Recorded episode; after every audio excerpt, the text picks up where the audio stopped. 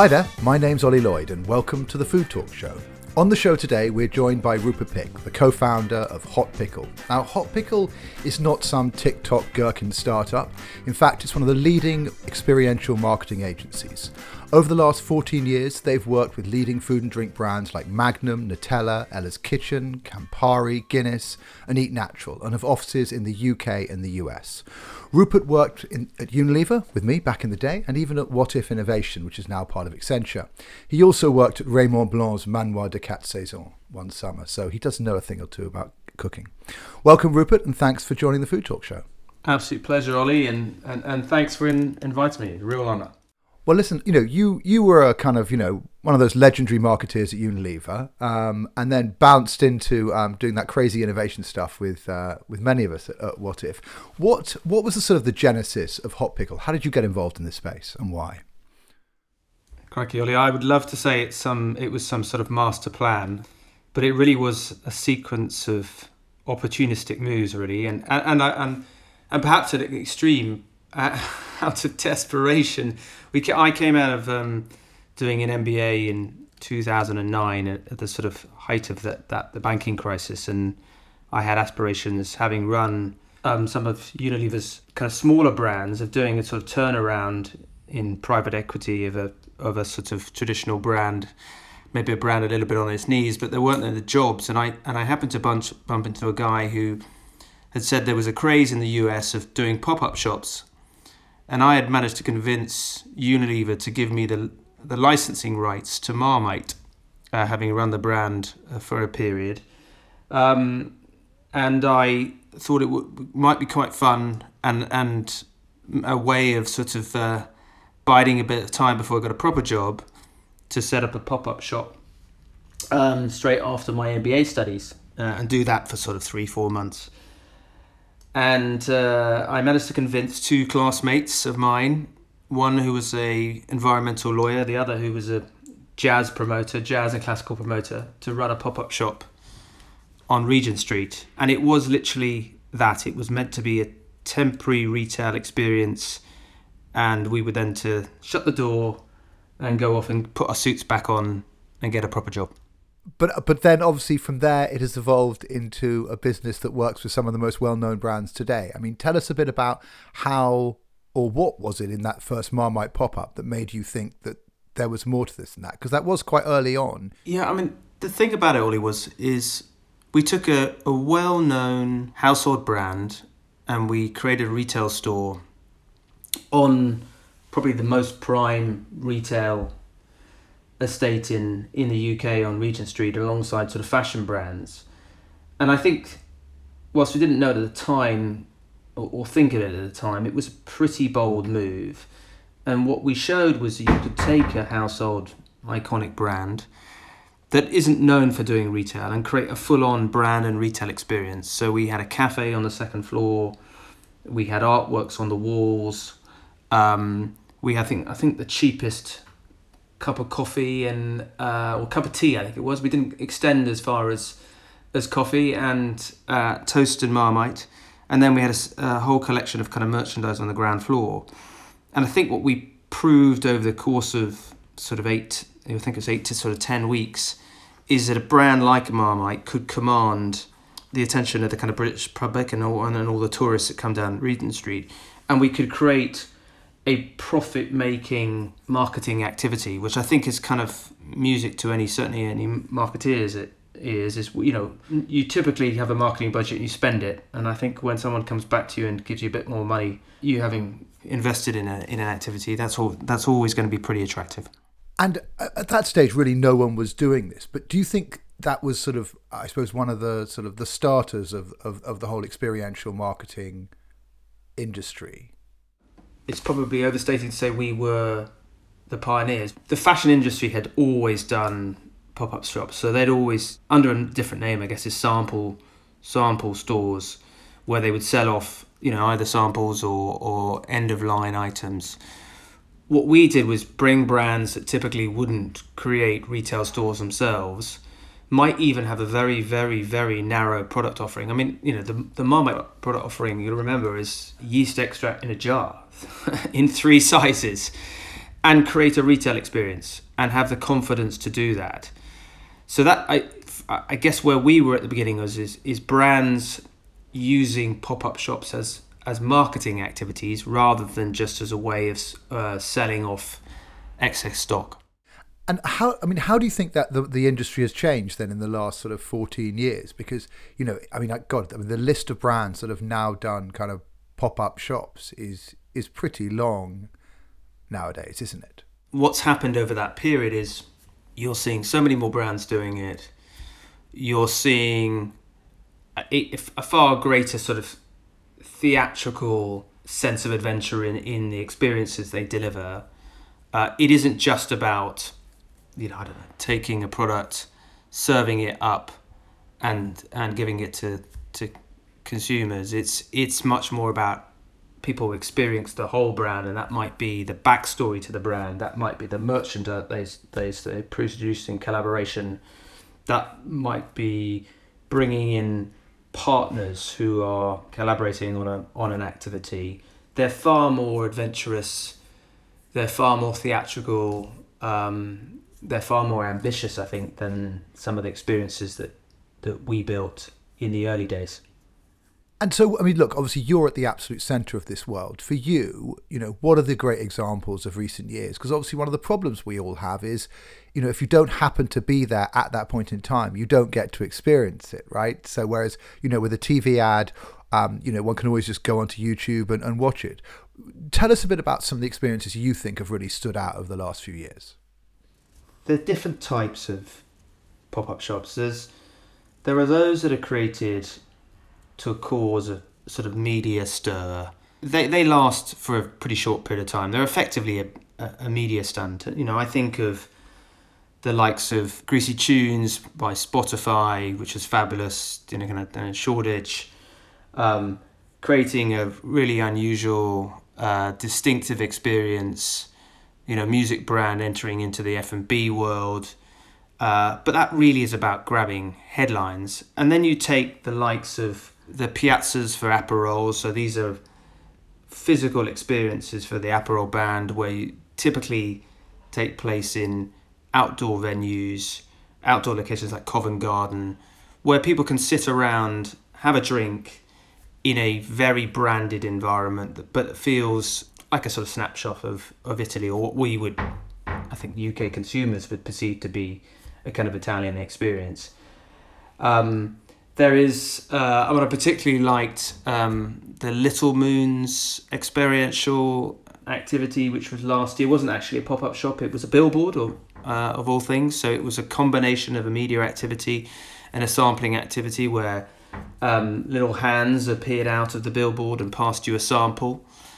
Uh, you had KFC's Colonel Arms, which was uh, a pub uh, in the spirit of the Colonel um, which was another kind of great example. Really immersive, really theatrical, grabbed the attention of both the media and of consumers. So there's a whole variety, Ollie, and I think there's some that you know pop up for two or three days, which really, as I said, are media events.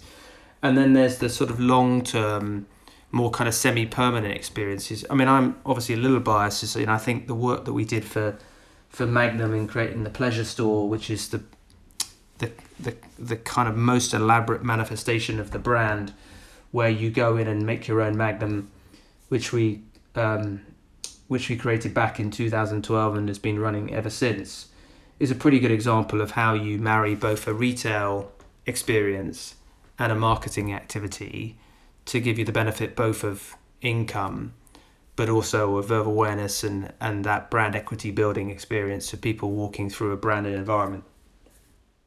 I mean, I think what's interesting about about your answer there in some ways is you've divided this world into events that are driven by a desire to get media attention and therefore deliver probably an ROI through exposure and more, I suppose, experiential work that's probably more break even, which might get media attention, but ultimately kind of can stand on its own right. Is do you think brands have to kind of make that choice when they go in? Uh, yeah, yes, because I think there's in our eyes largely budgetary considerations. So the investment levels to required to deliver an experience that's going to last two or three days versus an experience that's going to last weeks are quite stark. Uh, and the complexity of the experience. I think when you're a media stunt and it's two or three days, you know, expectation levels from a consumer perspective are sort of, I think, moderated by the by the knowledge that it's only around for two or three days. I think if you start creating an experience, you know, using the example of the, the, the Magnum store again, is if you start creating an experience that that is going to stand around for six, eight, 10, 12 weeks, consumers are going to expect a, a pretty polished experience. And actually, they will probably look at that as going to be a permanent experience. You know, most people who walk, walk into many of our experiences think that they are permanent. And, and, and that's our sort of, that's our benchmark because we need to build them and construct them uh, and design them in a way that it does feel like it's permanent. Uh, otherwise, the thing starts sort of falling to pieces in the first two or three days and doesn't look particularly good from a brand perspective.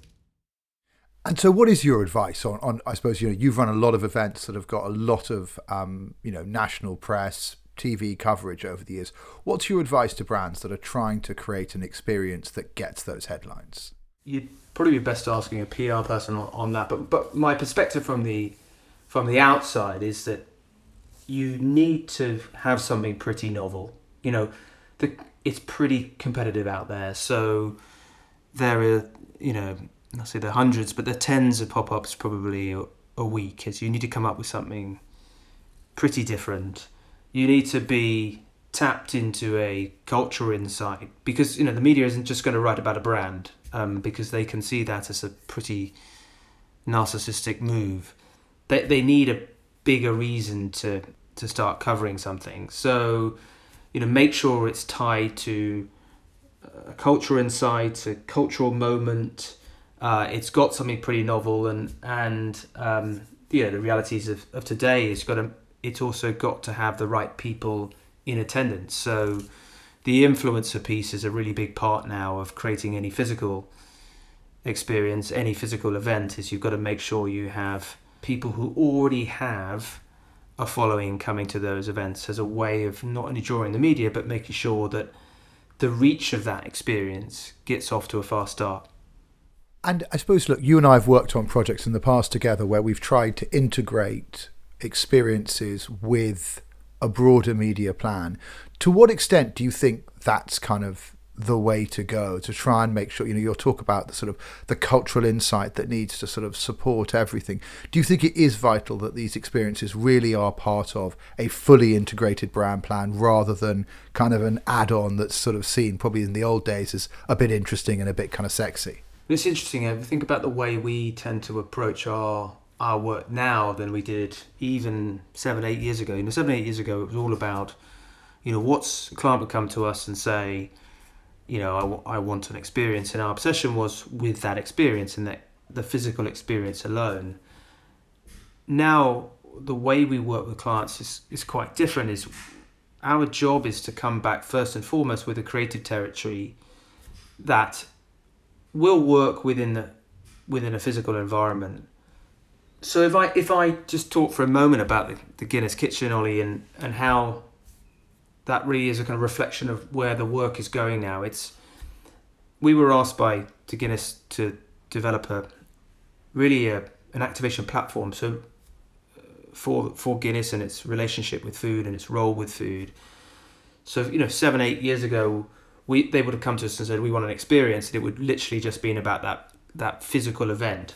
Now it's much more about creating or coming up with a creative territory that has a physical element to it, but lives through the whole line. So above and below the line, ideally, and through multiple touch points. So the Guinness Kitchen is really a content platform. So it is a um, creative platform that explains and showcases Guinness drink and its relationship with with food. So it's recipes, it's food editorial, uh, it's videos and demonstrations from chefs, it's also a food truck, and the recipes that came from, from those chefs that appears at stadiums and other public gather- gatherings across across the country. And it's a really good example of how people are recently viewing the world of experiences, the world of activations, is it needs to be a content idea that is then spun out through multiple channels, of which a face to face, human to human experience is part of.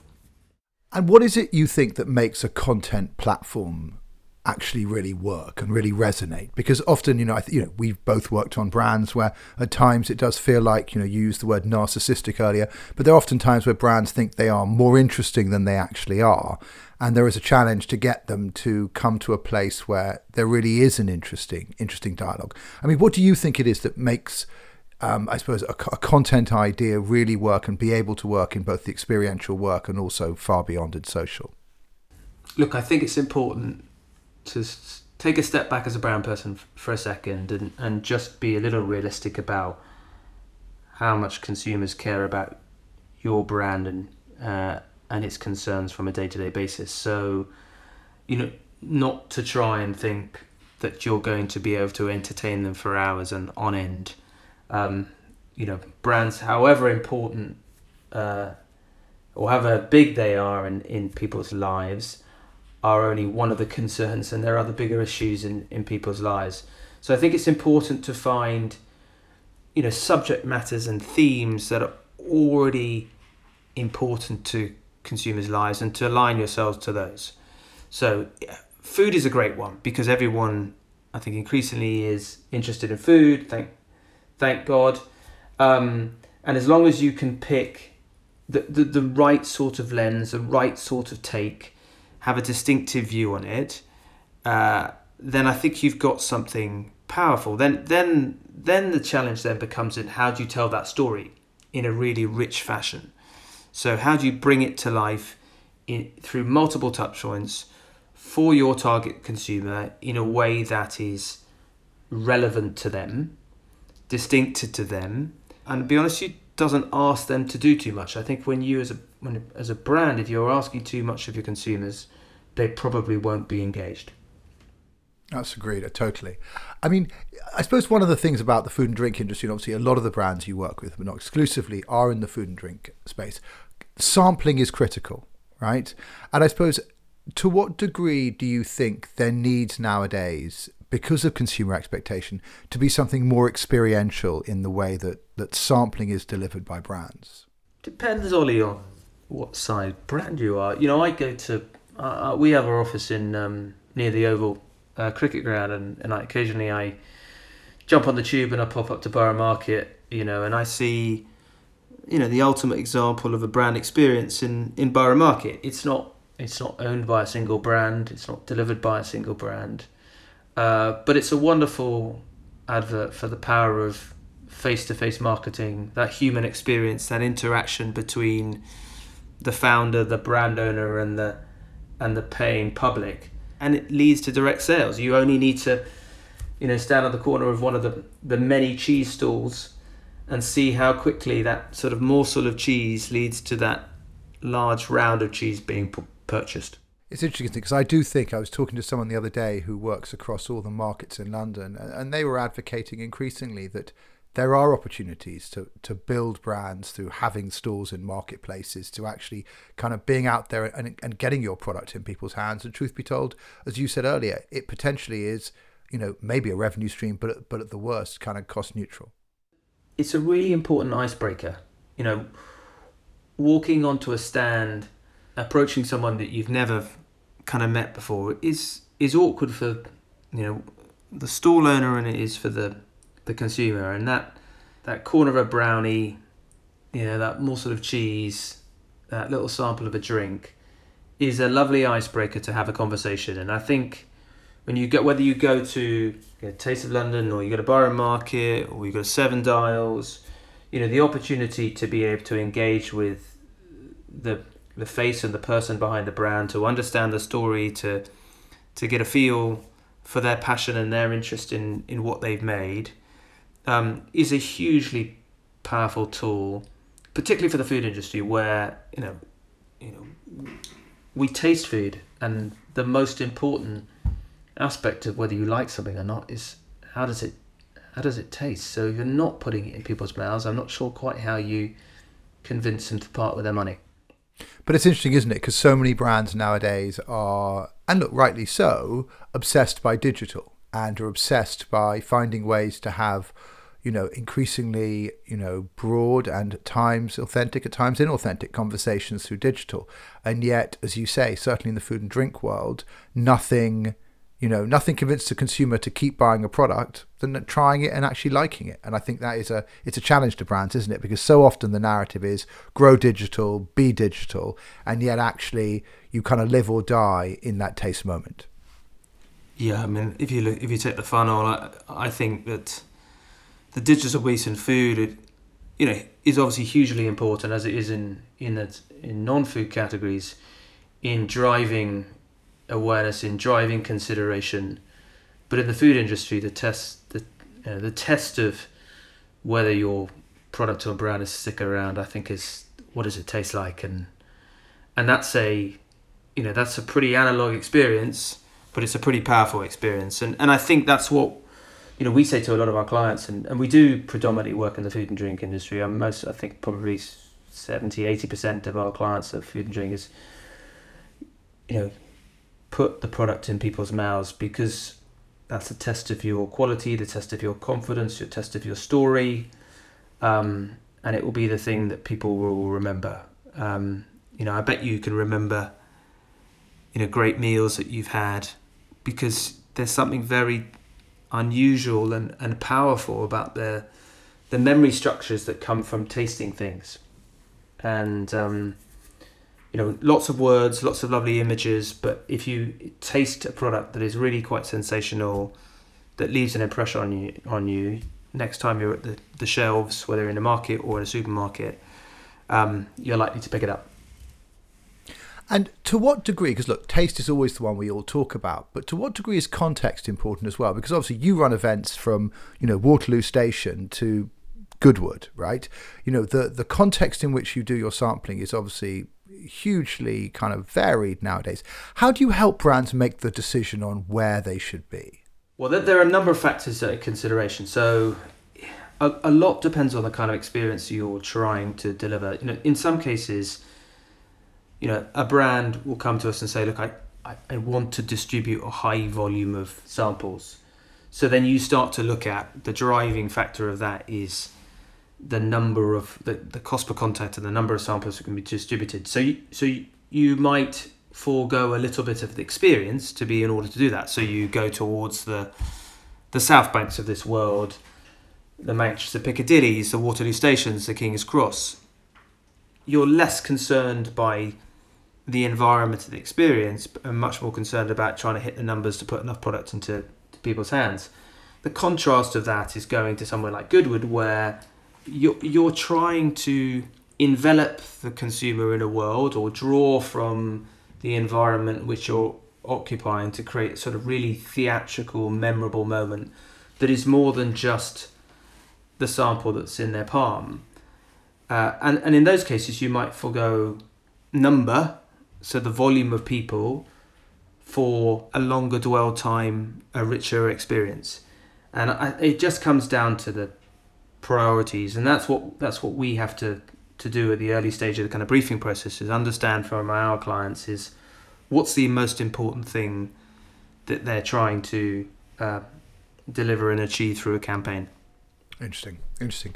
I mean, the the, the sort of the the, the variety nowadays that brands can can choose from is extraordinary, isn't it? I mean, it has you know, I mean, I remember when I did, you know, an early, you know, Cif sampling campaign on Waterloo Station. That felt radical back in, you know, '99. You know, nowadays, you know, I think you, it's, it's hard to get through Waterloo Station without there being a sampling activity.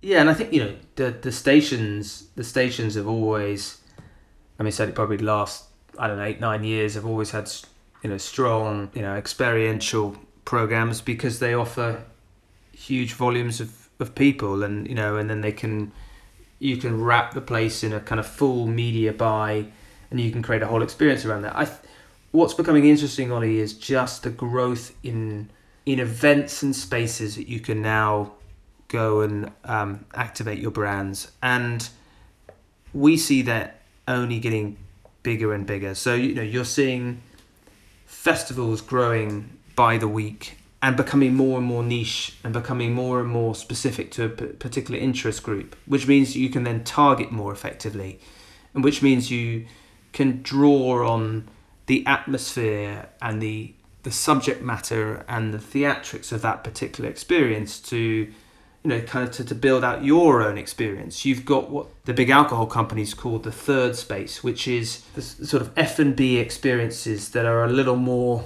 organic in nature semi-permanent in nature so then less less like a sort of you know kind of formalized bar but the places like vinegar yard for example or dinerama uh, where you know there might be multiple vendors, there might be some entertainment. There's um, people who come and go on, on a on a kind of regular basis. They're, they're a little more informal. Those places are really interesting to activate because they feel um, they feel they're quite raw.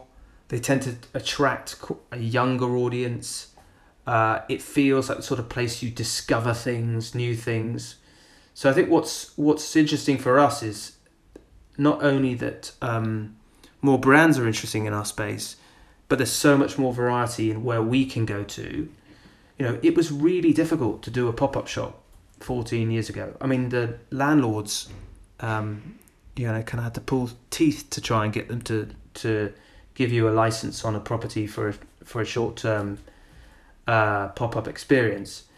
Now they're you know they're bending over backwards to help people because you know let's let's let's face facts here a lot of the high street is empty and they're looking for brands to bring some life to bring some interest to to those high streets and, and, and give people a reason to come out from behind their screens yeah, hundred percent. I mean, I think it was it was I think it was the recent um, brief for Oxford Street, which specifically asked for brands to step forward who wanted to do things differently in order to try and you know get rid of the vape stores and, and, and dodgy candy places. You know, I mean, we all need those. yeah, yeah. I mean, so f- final thoughts. I mean, what is your advice to brands who are looking to take a first step in this area? Often smaller brands. What do you think is is is you know how do you navigate this space? What's your what's the route to um, to success, and what are the pitfalls to avoid? I think if you're a if a smaller brands, you're going to be budget constrained. So we, you know we do get you know once you've once you've done quite a few pop ups, uh, it's no great surprise you know you get called and asked to do a pop up, and unfortunately we have to say you know no to a few people because you know they come they're smaller brands and they don't have the, the budget really to be able to afford agencies. But the thing I would say to them is you know remember why why you're you're doing it and and that's primarily to meet consumers so first and foremost focus on the power of the physical experience which is the human piece. Make that bit fabulous. You know don't worry too much about it feeling really slick or you having lots of theatrics. Make your brand um, image stand out. Create a physical space that is a reflection of your brand and your personality. And then really lean into delivering a wonderful you know human experience great customer service you know. And you know really get them to to buy into your enthusiasm and, and your passion. I mean i saw a lovely pop-up from you know would describe them a small brand but they are certainly not big by any means. Called simply roasted. They're a crisp brand uh, that's now I think available in in Waitrose and probably in in wider distribution now. But they did a fantastic um, pop up um, last year, uh, which was a sort of pick and mix crisp shop. They just delivered it with you know authenticity, character, personality. There was a queue going down the street.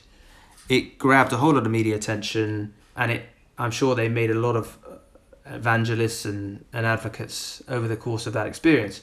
The, the other thing I would say to, to people, which is a kind of mistake perhaps we made in the in the early days, is you can't buy footfall. So what do I mean by that?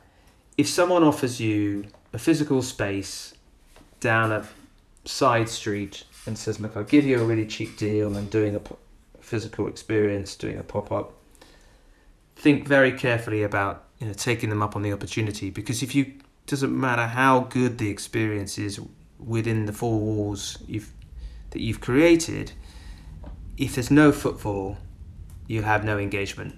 And it is very, very difficult to build an audience overnight. So, um, you know, make sure you go somewhere where there are lots of people. Yeah, good advice. Good advice. So, I mean, look, Rupert, uh, two final personal questions. Um, you and I have eaten in a fair number of restaurants in our time. Um, what's your most memorable meal you've eaten in a restaurant? Ollie, I'm going to sound very, very predictable, but every year I go back to the same restaurant with my wife. We eat at the same uh, spot at the bar. Um, it's Bocca di Lupo in Soho, and it's just the most magical environment because it's not fussy. The food is exceptional. Uh, we feel very sort of comforted by that kind of that moment. We spend. I think. Well, we. I think we tend to get there for lunch, and we get sort of politely shuffled out of the door at about six o'clock, and uh, it's just fabulous food delivered with wonderful service. I have to say their um, their ice cream shop directly opposite is, is an all time favourite of the Lloyd family. Yeah, well, I think I think often we end up, Ollie, we end up don't even get to the desserts and end up going next door for the to the finale. But yes, it is fantastic, and it's and there's always a queue. You know, I think that's a, that's another great example. Is you know they bravery to to put a little ice cream shop down uh, down a side alley, and uh, uh, you know, in contradiction to what I just said kind of earlier, but you know they have a great product and they have built a following over time because they have such a great product. And then finally, on the basis that you know I'm still traumatized by a, a, a I think it was a banana souffle you once cooked for me, which terrifyingly was taken from the Great British Chef's app, which you quite correctly pointed out was not a great method. Um, what beyond that banana souffle is your favourite thing to cook at home? It's gonna be my it's gonna be my grandmother's meal. It's not it's not the most delicate of things, but it's a Wiener Schnitzel. It's a sort of memory of my childhood. It was everything that she stood for, which was sort of warmth, uncomplicated uh, sustenance with some some pickled cucumbers on the side and some nice French fries, and perhaps you're feeling really wild, whack a fried egg on the top it's a hug on a plate, Ollie. I think I think that might be a recipe we need to include in the footnote of this podcast. Well, listen, Rupert, thank you for joining us today and for sharing your your thoughts about experiential marketing. Fabulous, Ollie. Thanks for listening to the Food Talk Show. And if you enjoyed this episode, please do follow us on LinkedIn and Instagram or subscribe to us wherever you listen to your podcasts.